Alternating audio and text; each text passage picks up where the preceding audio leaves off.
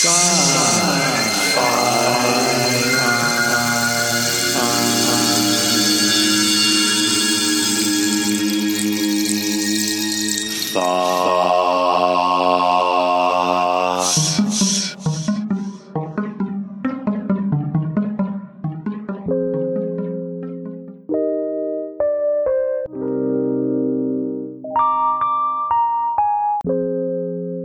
uh, RZ Rhiannon Held is my urban fantasy, and then RZ Held is my many other things, including weird western and space opera. My other claim to fame is that in my day job, I'm a professional archaeologist.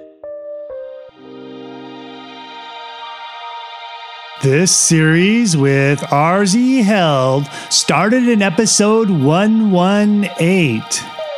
There's also an earlier series with RZ Held, which you can find by searching for Lancer Sci Fi Thoughts RZ Held, H E L D.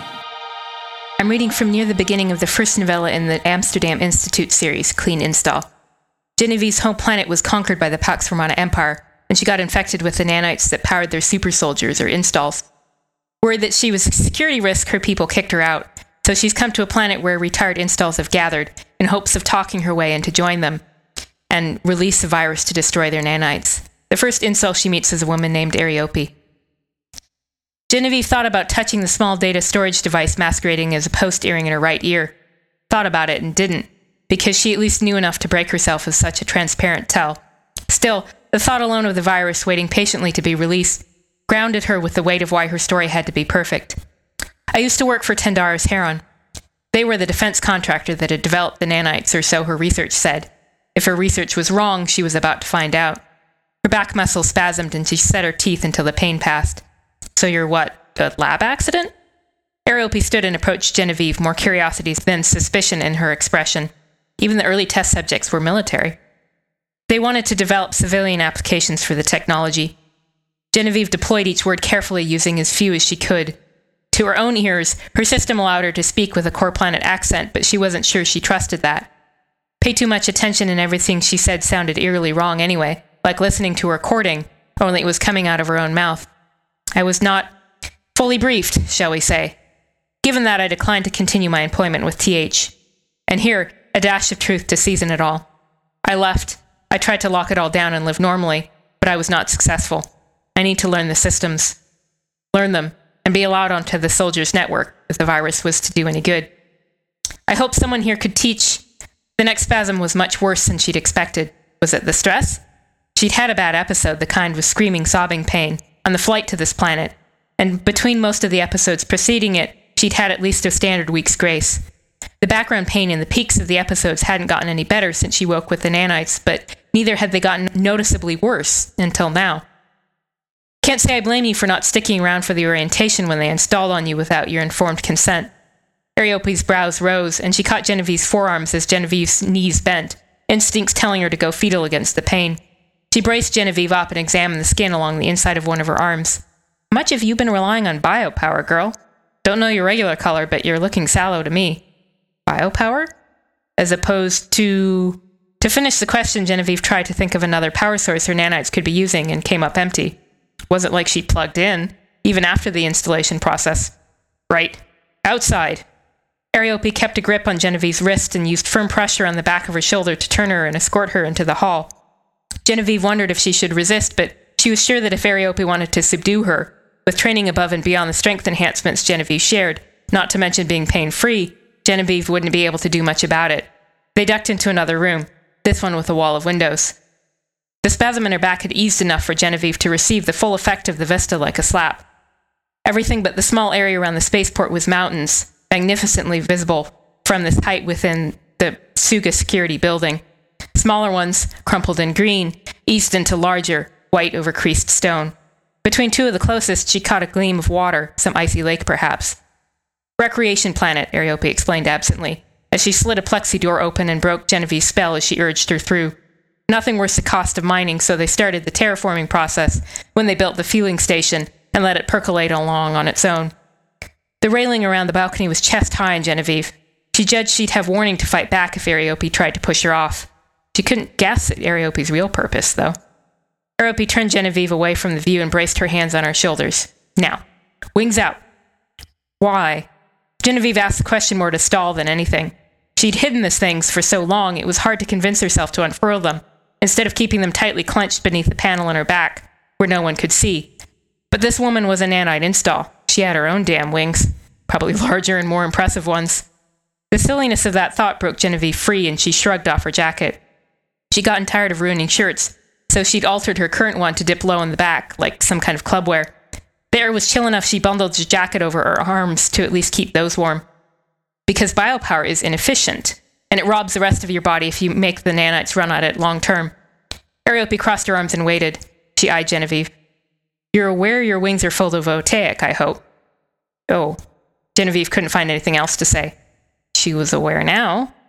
She'd known the things must have had some kind of purpose since she couldn't fly with them. She closed her eyes because that helped her visualize the wings unfold up and out, like stretching in the morning. Thousands of little carbon composite scales snapping into larger panels until the wings moved like a bird's. A central outside rib and panels that overlapped or stretched apart like feathers. She'd stared at them often enough, tablet up to make a double mirror with the ones in the tiny bathrooms of the shitty housing where she'd spent the first few months after leaving home, and then in the tiny cabins of cheap, dingy long haul transports out here. In places, the matte, steely color darkened to almost black as if tarnished, and it looked as smooth as metal, though of course it was much lighter in weight. She started to feel jittery, like downing a borderline illegal energy drink and having it hit all at once. The jitters transitioned into something near panic, her heart pounding so hard she could hardly hear anything else. With each beat, the irrational fear grew and grew. She'd been discovered. Areope was going to denounce her any moment. Shit, girl, Areope said, and her face softened into unmistakable sympathy. I called our medic. He'll be here in a minute. Genevieve had to pin down each thought with an effort. She hadn't seen Areope call anyone because she'd called using the nanite com system. And she could have called back up to capture Genevieve instead, but why would she need it when Genevieve was currently so distracted and weak? Genevieve hadn't been found out yet. She needed to keep it together. Areope took one of Genevieve's hands and rummaged in her pocket with the other. Here. She pressed a small object into Genevieve's palm. Genevieve had trouble focusing on it at first as her panic was mutating, becoming an awful foreboding that pain was coming. It just hadn't arrived yet. She peered at the pill, small, heart shaped, in a powder pink shade that no candy dared use anymore. This is a recreational euphoric, she objected. She hadn't fought this far in this hard to take refuge in street drugs, never mind the danger of blabbing something of her secret purpose while high.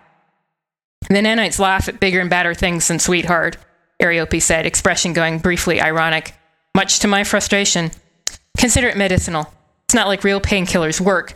The nanites just burn them out of your system. But, sweetheart, you still feel the pain, you just don't give a shit. She pressed Genevieve's hand with the pill up to her mouth and she didn't fight it. She swallowed. Sweetheart was hardly a true serum. Consider this a calculated risk. Maybe she was a coward, but she didn't want to hurt. She'd hurt so much already. When the pain did hit, time stutter stepped a little, dropping Genevieve in the middle of Areope's flow to someone else. So, of course, they're all updating all at once.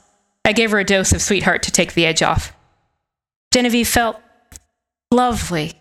A perfect word for sweetheart. How silly. She still had one of Areope's hands and she clasped it with both of hers because her muscles were shaky. The new man who had appeared had a very nice face. A bit undistinguished, maybe, but the thin black line of his beard trimmed low along his jaw helped strengthen it.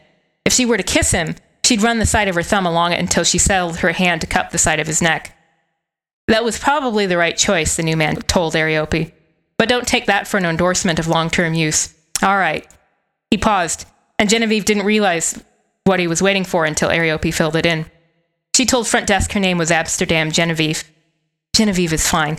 She smiled at him. She was glad she'd been able to give her real name. The Pax Romana Empire was such a mixture, her family name didn't particularly stand out. This way, maybe she could hear him say it. You are the medic, I presume. She still had to be careful. Not silly. She had a sudden image of shushing her older sister as they stuck in late and drunk from a party, and her sister shushing her back, both of them getting closer and closer to giggles loud enough to wake the whole house. I fear my installation process was even more incomplete than I had realized. Even high, she talks like a diplomatic courier. Areope aimed an elbow well short of the man's ribs. You've made an impression, though. I think she sees something she likes. Genevieve was staring at him, she realized. Really obviously. Oops. The new man politely ignored her ogling, casting a quick frown at Areope instead. You're one to talk. Don't tease her. When he turned back, his expression smoothed. Okay, Genevieve. I'm Toledo Pyrus, and I act as the medic for these reprobates. Now, you'll need to grant me medic permission so I can see your system vitals, all right? All right, Genevieve agreed, echoing his cadence on the words. All her slang belonged to her home planet. She'd have to start learning some soon to fit in. Pyrus slipped around her and ran gentle fingers along the join between the wings and her skin. His touch was clinical enough Genevieve mostly managed not to imagine it straying farther. Her system informed her that medic permissions had been activated and he was drawing off data about her vitals. You had a clean install, right? Genevieve allowed Areope to repeat her cover story for her, and rather admired the colorful language it gained. So clearly those bastards didn't tell her a damn thing. I'm glad you were able to make it here, Pyrus said. Brace yourself, Genevieve. He rapped the center of her back between the wings with the heel of his hand, and the pain she was too high to care about suddenly halved in intensity. She hadn't had anywhere else to go. I can't ever rid myself of the nanites, can I? She said, and Areope nodded. Hey, we got goodies for you in the show notes. We have a link to RZ Held's novellas, so you can go over there and shop and buy up some good science fiction to read at home. Don't know where the show notes are? Check out your podcast player, and they'll be right there for easy tapping. If you're not using a podcast player, go back to the website where you downloaded this show, and they'll be right there before your very eyes. Next episode, more RZ Held. Uh, hey, Rhiannon. Yeah, I know as a writer, we're all kind of like struggling along with COVID times. How, how has that changed what you write? Oh, big time. So I dropped novels, like completely. I have one that I'm supposed to be revising that I'm just not because it's not on deadline. So for whatever reason, my brain just doesn't sustain like a novel length effort anymore. And so I was doing novellas for a while. And then now I've downshifted once more to short fiction, but I expect that I will come back up to um, novellas. And the reason for that is that I feel like car engines have like a coasting speed where they get the get best gas mileage, and it's not low and it's not high, but it's just like the I think depending on the model and how old the car is. But I was told once it was like 35 miles an hour, where you're getting just like the best non-freewheeling um, freewheeling gas mileage. Right. And my brain is similar in that when I have an idea, I can think of a novel idea and I can think of a short story idea. But if I just have an idea, it's almost inevitably a novella.